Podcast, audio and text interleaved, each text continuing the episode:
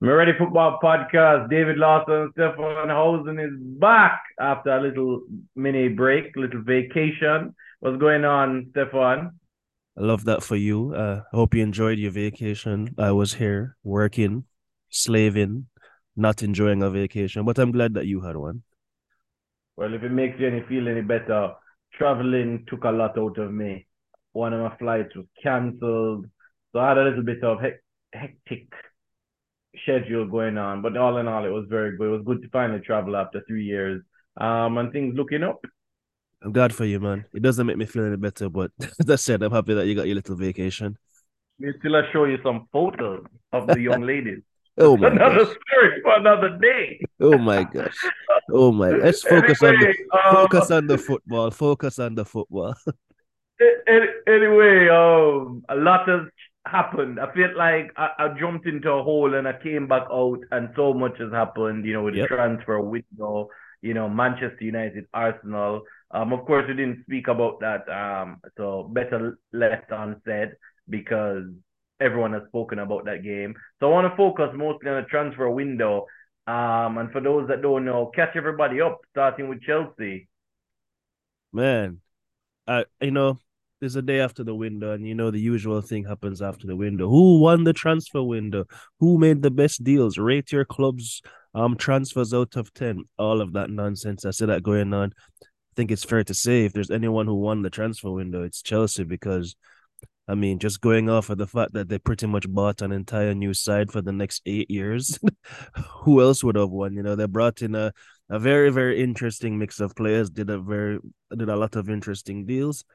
And it, you know what it reminded me of? It reminded me of um, 2003 when Roman Abramovich first came to the to the English shores and he just started splashing cash. I see a lot of bitterness amongst opposition fans. You know, a lot of them saying that Chelsea are just spending haphazardly. There's no plan. They're just throwing money at, at anybody who moves, who looks um, vaguely good as a footballer. But no, you know, I think and I've said it since the Tuchel sacking. I've I'm pretty much on board with what Chelsea have done so far. I mean, the spending, the amount of money they've spent is absolutely absurd. It, it's kind of crazy that that is even possible in today's market. Um, but in regards to just the the players, just going off the names, the profiles, the players they've brought in, I'm pretty much on board. I think they've done some good business. Uh, you know, when I get into my analysis of the transfer window, later because I definitely want to focus mostly on Jorginho going to Arsenal. That's the one I really want to focus on. Okay. But which one signing stood out to you from um that Chelsea has made? The the millions of them. well, it depends what you mean by stand out. Do you mean by st- stand out in regards to the money they spent, or stand out in regards to I think it's a good player and a, and a good signing for the future? Because it, it, it could be anything. Um, but not to be facetious, but just going off of it, the one that I thought was very interesting right away was, of course, uh, Mykhailo Mudryk. That was the guy that Arsenal um, thought would they would bring in. He was pretty much on social media every day, hinting at the move happening, hinting, not even hinting, he was hinting, he was pretty much stating outright that he wanted to join Arsenal. Arsenal did not complete that deal. He ends up on the blue side of London. I think he's a super exciting player. Uh, his little cameo against Liverpool, he looked he looked like he's ready to go, and uh, I think that's a, that's a pretty pretty interesting signing for them moving forward. They've also just completed the British transfer record signing of Enzo Fernandez, and boy, it that one stands out for for different reasons because while I do think he's a good player, that is a player I just think you're destined to to make fail because 106 million dollars for what is essentially a, a more defensively minded midfielder. It sounds absurd. I think those type of players are a dime and a dozen, but Chelsea are showing that money really is no is no determination of what they're doing in these windows. That's a position I would never spend that much money for. Um, as you broke it down so eloquently, we we've spoken about Enzo before because that had been rumored for quite a while. That had yeah. been coming out, been in the works for quite a while, and finally, officially, it officially happened. I just feel like that position you can if you get a good player there, he can just like left back and right back. Most of the times those players but the differences between them are so marginal. Mm-hmm. Unless you're getting unless he's going to be all world, all legendary, where we're talking about him in 10 years as one of the best world 11 of this era type of football players. This is not a position that I would spend a lot of money on. But Chelsea has had some had some had some luck in that position, whereas you know forward they haven't had the luck. You know, Makelele first, they've signed they signed Jorginho. You know, I know I'm not the biggest Conte fan. Um, you know, defensive minded midfielders that have worked out for them. Get Matic, Matic, yeah, Essien. They've, yeah, they've had a few of them, yeah. Yeah, Essien, of course, unfortunate with the injuries, wasn't able to fully live up to expectations. But I never blame a player for injuries. But he had his run, and people admired him as well. So they've had they've had success in that position. Um, yeah. so I wouldn't be surprised if they if they target that position and they feel that position is worth it. I'm not going to totally blast the move, but I just feel I just find it hilarious that that move is is being seen as not an not an overrated move because if it was Declan Rice making that move, you mm-hmm. you, you would have seen so many stat comparisons because I said the same thing about Declan Rice. You know, you see his stats versus another guy's stats in a similar position and they don't look different. And one would go for 40 million, but yet Rice would go for 100 million. And people are like, why is he so expensive? You know, and yeah, you know, you have own thing. So it's not a position I would overspend for, but he's a classy football player. I can't say I've seen much of him. Um, it's likely going to take him some time to adapt because Chelsea has a lot to adapt to new players, new system, new coaches. Um, they're in tenth place. There's a mm-hmm. lot that needs to to improve. And yeah, the, the fact he's not going into a good situation. Yeah, the, the final thing I'll say on, on Enzo Fernandez, the fact that he's a hundred and five million dollar player uh, the last central midfield player or player if of the midfield ilk to come to these shores was none other than Paul Pogba. And I think the $89 million price tag on Paul Pogba led to some fairly unrealistic expectations on him. You know, people wanted Pogba to be the guy who scores and assists every game, but they also wanted him to be dictating play. And on top of that, they wanted him to be defensively strong. I thought the transfer fee essentially misrepresented the type of player Pogba was, and he was always put in a position where he was never going to live up to expectations of what people were placing on him. Um, will similar happen to Enzo Fernandez? Know that he's a hundred and five million dollar player. Not too sure, but to me, you just said it. Is he going to be a player that in 10 years' time we're going to be thinking, oh, this guy is probably the greatest midfield player we've ever seen? No, I don't say that. I think he's a very good player for the type of position he plays and role that he fulfills but $105 million, I, I think you could have signed a good amount of players of the similar ilk and you wouldn't have noticed a difference. But maybe he'll he'll prove us wrong. If, if Chelsea win, the narrative will be what a class football player is with a good sign. If he doesn't win, he doesn't have enough bite, he doesn't have enough pace, he doesn't have enough, you know, cliche and he doesn't score goals, he doesn't assist. yeah, all of that stuff will come up for sure. I was looking at like the top 10 most expensive players in the EPL, and outside of Virgil van Dijk, none of them you would have said lived up to expectations. Of course, mm-hmm. it's nice because Enzo hasn't played yet, but you know, you look at Jack Grealish, you look at Paul Pogba, you look at Lukaku twice. Uh, those players has really never lived up to the expectations that people had of them.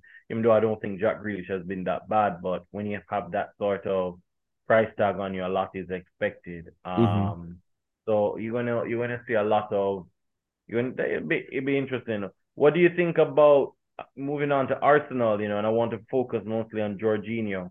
Um, it's an interesting one, and I saw some of your tweets, and you were focusing on what Jorginho in terms of coverage. Um, so of course I decided to do some research. Yes, I did some homework.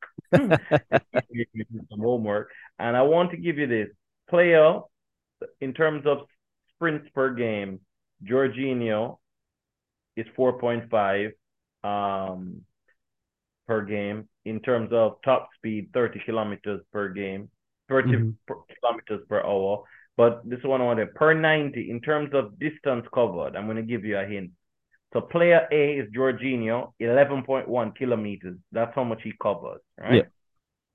Player B, 10.4 kilometers. Who do you think player B is? Uh, just by the fact I think it's, fielder. I think since we're going off of Arsenal, I would think that player is um, Thomas Partey. Well done, Stefan. That's why that's why I have to do homework and you don't. Yeah. So it, it's absolutely incredible. If you told people that that going into they wouldn't believe you based on how they play, like because you people think that I was looking at the analysis and when people analyze things, they analyze things from the surface. Whereas when and when I see everyone talking about the surface, I need to go around the corner, I need to dig a hole. Mm-hmm. And people keep focusing on Jorginho's defensive side of the game, which which um, people think have fallen, but actually statistically, if you look at the different statistical websites, almost the same over yep. the last few years. That hasn't fallen, coverage hasn't fallen. You know what has actually fallen, Stefan? His passes per game. He used yep. to make on average 66 to 70 passes a game. Now he's at 45 to 50. He's yep. dropped by 15 to 20 passes, and that is the difference. Can he keep dominate the game? And that could be that he's spending too much time running off of the ball. Mm-hmm. That could be that has legs because he never had enough. He never had great dynamic pace to begin with. Yep. So maybe has lost a bit to get into positions to control a game. So there's that as well. Or it could be that Chelsea never had the forward line to, for them to stretch the game the way they did previously. So there's a lot of things going on. So that's where that's definitely the most interesting um signing.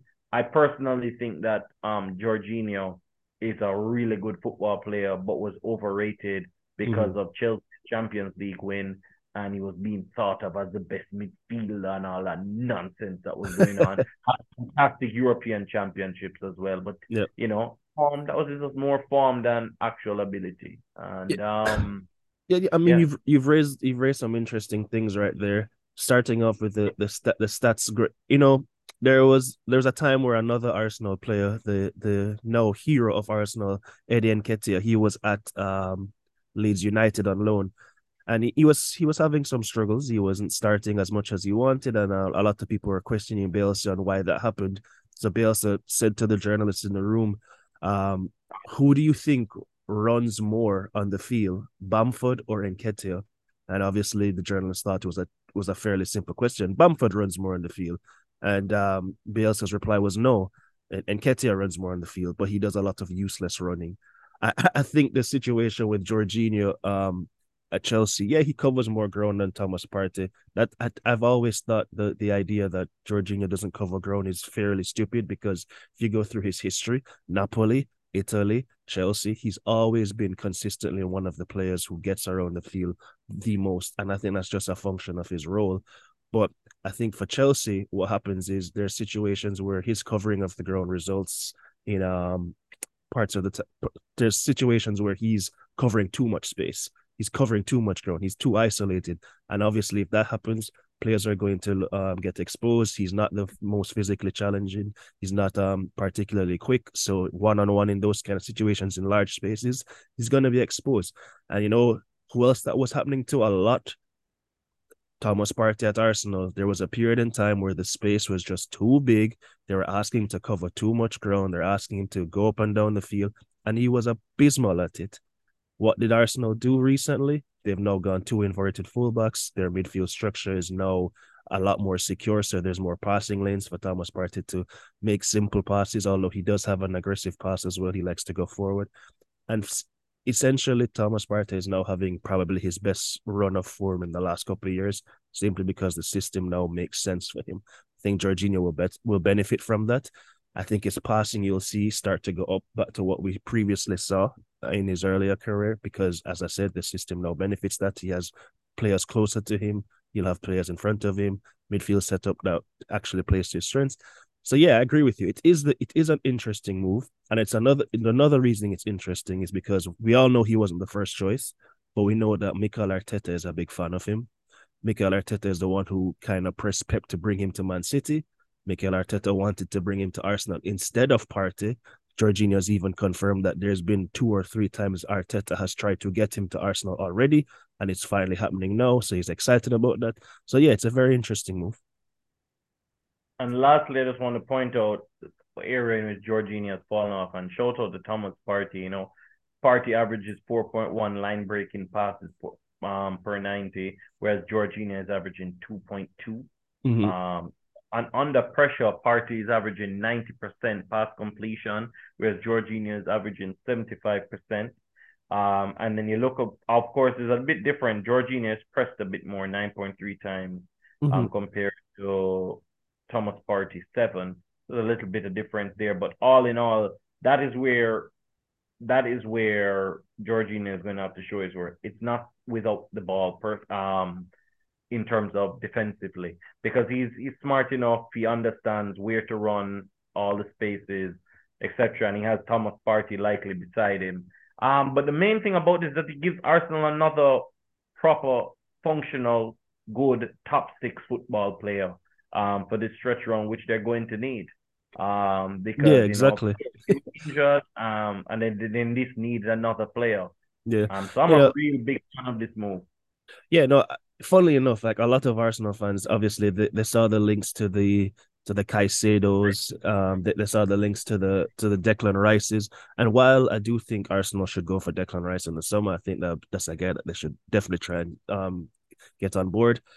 Caicedo is another player who I think is interesting, but he I put him similarly in the the Enzo Fernandez um um category. Another young player from South America who's looked really good over the last year, but games wise he hasn't played that much in Europe.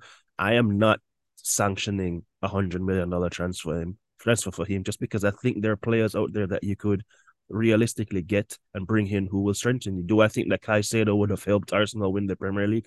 I don't think he significantly increases their chances. I think Jorginho, as you said, is a player who is a top six midfielder.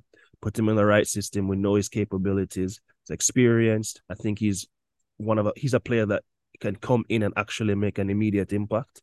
And yes, I think it's a very smart move for them. I was kind of joking yesterday um not yes i think it was the day before yesterday so the day before deadline day um when it looked like fernandez was going to um chelsea. I was like oh i wonder if kante is available for arsenal. It was a joke. I definitely don't think arsenal should sign kante. A couple minutes later it broke that arsenal were trying to sign Jorginho, and i just had to laugh because i'm like that's a smart move. That's a very smart pickup. He's not first choice but really and truly where are you going to find a player that can come in and, and add to that midfield in a meaningful way for the stretch. If Arsenal want to win the Premier League, there's no way they could have finished the season with Lokonga and Elneny. So I don't see why Arsenal fans are complaining about the fact that they're bringing in Jorginho. Yeah, and Lokonga is, is looks like a waste of time. Oh yeah, he's not he's not very good.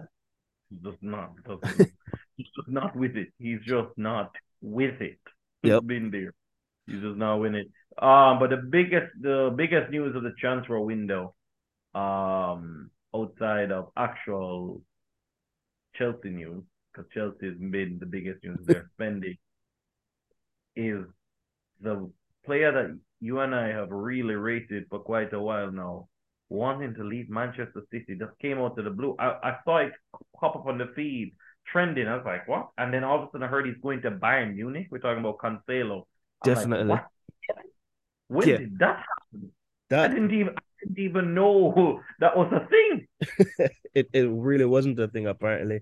Um, there there has been some rumors, some speculation that there's been a fallout between Cancelo and um and Pep Guardiola. There's even rumors that there was actually a physical altercation during a training session when he found out he wasn't starting the FA Cup game against Arsenal.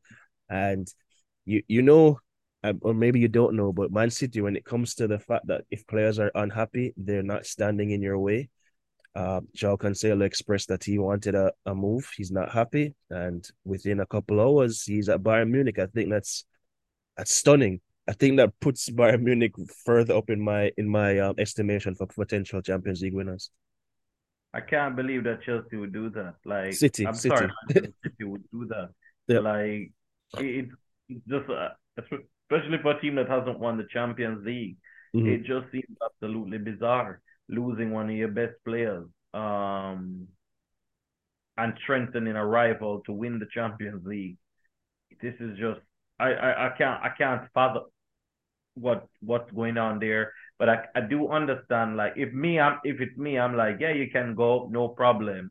For the rest of the season you're playing at West Ham, playing at Crystal You're going back to Portugal you're going to a team that can affect us. Maybe in the summer we deal with that, but yeah, that that one I I, no. I, can't, I can't I can't understand. But you're you're you're too cynical. You're too know. cynical. You're too cynical. I like when when big clubs just you know say player wants to go there, let's go. And Man City have they have history of that. I mean, literally they've put they've put their main title challenges right now up a leg because they sold they sold them two players last summer. So uh, when it comes to Man City, their their view is always if you want to leave, leave. Just come with a, a good offer and we'll accept it and you can go that that's pretty much been their their modus for the last couple of windows.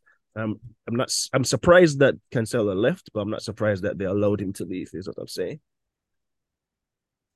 Yeah, I yeah, that was extremely surprising. So yeah, we we we gone gone through and we we've seen some of the games. You know, Arsenal was able to get past Manchester United. They, they getting close to that point, Stefan. We have to start calling them contenders. It's it's not David. It's not. it's they've only played 19. It's still not. They've only played 19 games. I told you, the year that Leicester won the Premier League, I didn't start thinking they were contenders until the 25th game. The 25th game of the season, they beat Man City at the Etihad, and um, they went five points ahead. That they, they established the lead five points ahead, and that was when I said, "Wow, Leicester might actually win this Premier League." Um, I'm holding out I'm not I'm not gonna be there yet. In three games, Arsenal play Man City at home. I think they have an, two away games before that. One again against Everton. I'm not sure the other one, and then they play Man City at home. If at end of the third game, 22, so that would be 22 games played. If at that point in time, Arsenal are eight points ahead of City with a game in hand, I'll maybe start thinking that they have a chance. Maybe. Not I'm not promising anything though. Well, they play the mighty Everton this weekend. So, yep. to get a couple points there. Manchester City play Tottenham away. That's going to be a tough game. It's always a tough game for Manchester City. Um, so. Oh, I've just actually let me, uh, let me correct it. They have Everton away, and then they play Brentford at home, and then Man City at home. So two home games and an away game. If Arsenal end up with three, with nine out of nine points, Maybe, maybe David, maybe, but I'm so reluctant to say it because I just I just don't believe it. But another thing, five points up with a game in hand, so yeah, is it okay? Moving on to transfer news, Stefan. The other big news that came out this week is that it looks like the Super League is going to be a thing. Yeah. Um, what are your opinions on that? I mean, I've, I've always thought the Super League was going to be a thing. I, I don't want it to necessarily. I mean, I agree with fans who um, rioted against it in regards to it being a closed caption thing where it was deter- it was determined who who would be in it from before. I didn't like that idea. I do believe in some um meritocracy and some promotion and blah blah blah. But in regards to the Super League itself, I I say bring it. I, I don't see any reason um outside of players probably falling down from exhaustion of playing too many games. I don't see any reason not to play it. I for one have thought the Champions League has been boring for five plus years. I don't find it enjoy. I don't find it very entertaining. So yeah, if the Super League comes in and it does something different and it adds to the entertainment value, I, am all for it. I'm not against it at all. It just has to be done in a way that is sensible. Me, um, I've said the same thing over and over again. The way how they want to do it, I was totally against, vehemently against it. Um, but going forward, I've always been for it. But I have said that they need to put forward some guardrails. And mm-hmm. some of those guardrails for me has to be there has to be some form of salary cap system.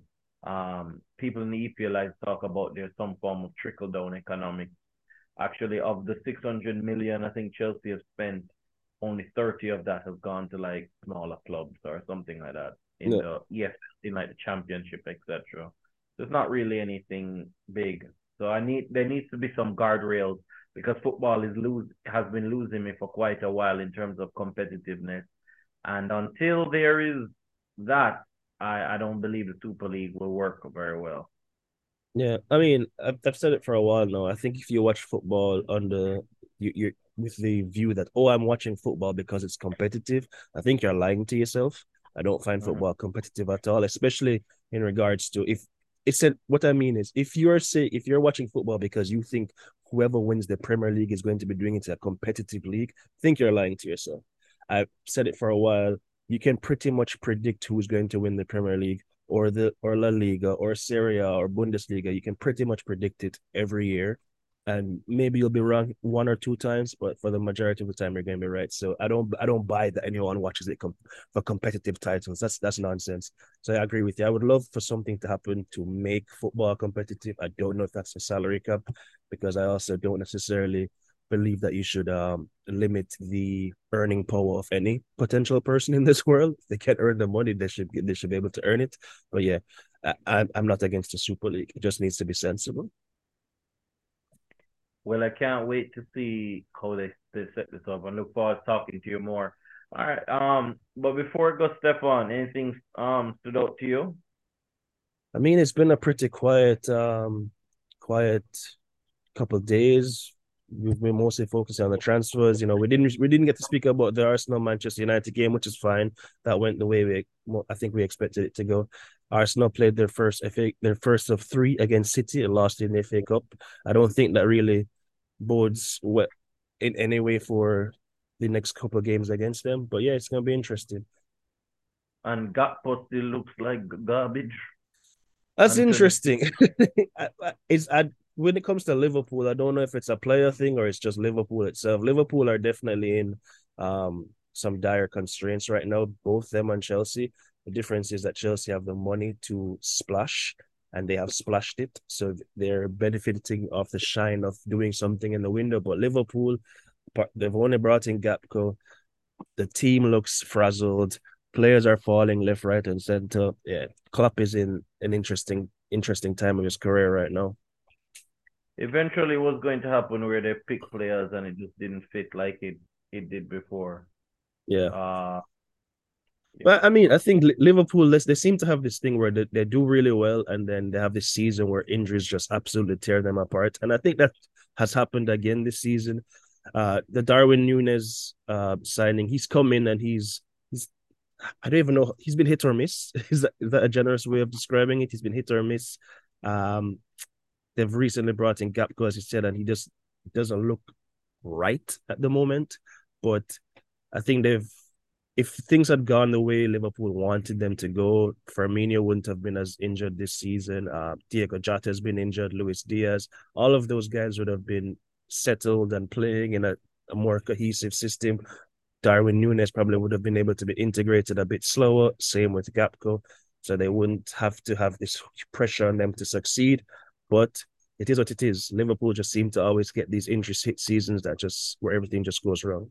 I think they'll be fine next season. Well, we're gonna see how it, how it's going to go. Um, I, I just I've been bored recently. Uh, the transfer window kind of re, re, reignited me. A lot of that has to do with you know why. Um, what happened in December. Um, you, know, you need to get over that. so I've been a little, I've been a little bit out of it. But lastly, I will say on that, end on this note. Remember when I said going into that game, the game that if you don't know what I'm talking about, because you don't listen to this podcast, I said I didn't like the way how England's mentality was, the way they were talking before the game, correct? Yeah. Only for Southgate to say a few days ago the same thing which I echoed. He said England didn't believe, the English players didn't believe that they could beat France. And I said I felt it in the build up, the way how England was talking about France. It was it wasn't what I wanted to hear. And yeah. Yeah. So kind of good confirmation that my body language expertise, because I honestly tell people this, people don't believe. I feel like I have a fourth dimension when it comes to all English players, like analyzing them, breaking them down, and all of that stuff, how they can play and whatever. And I always hope for the best. But yeah, so there's that. The anyway. Euros are coming. You'll win the Euros. Not in Germany. we'll all right, Stefan. It's good catching up with you. Talk to you again next week. Peace.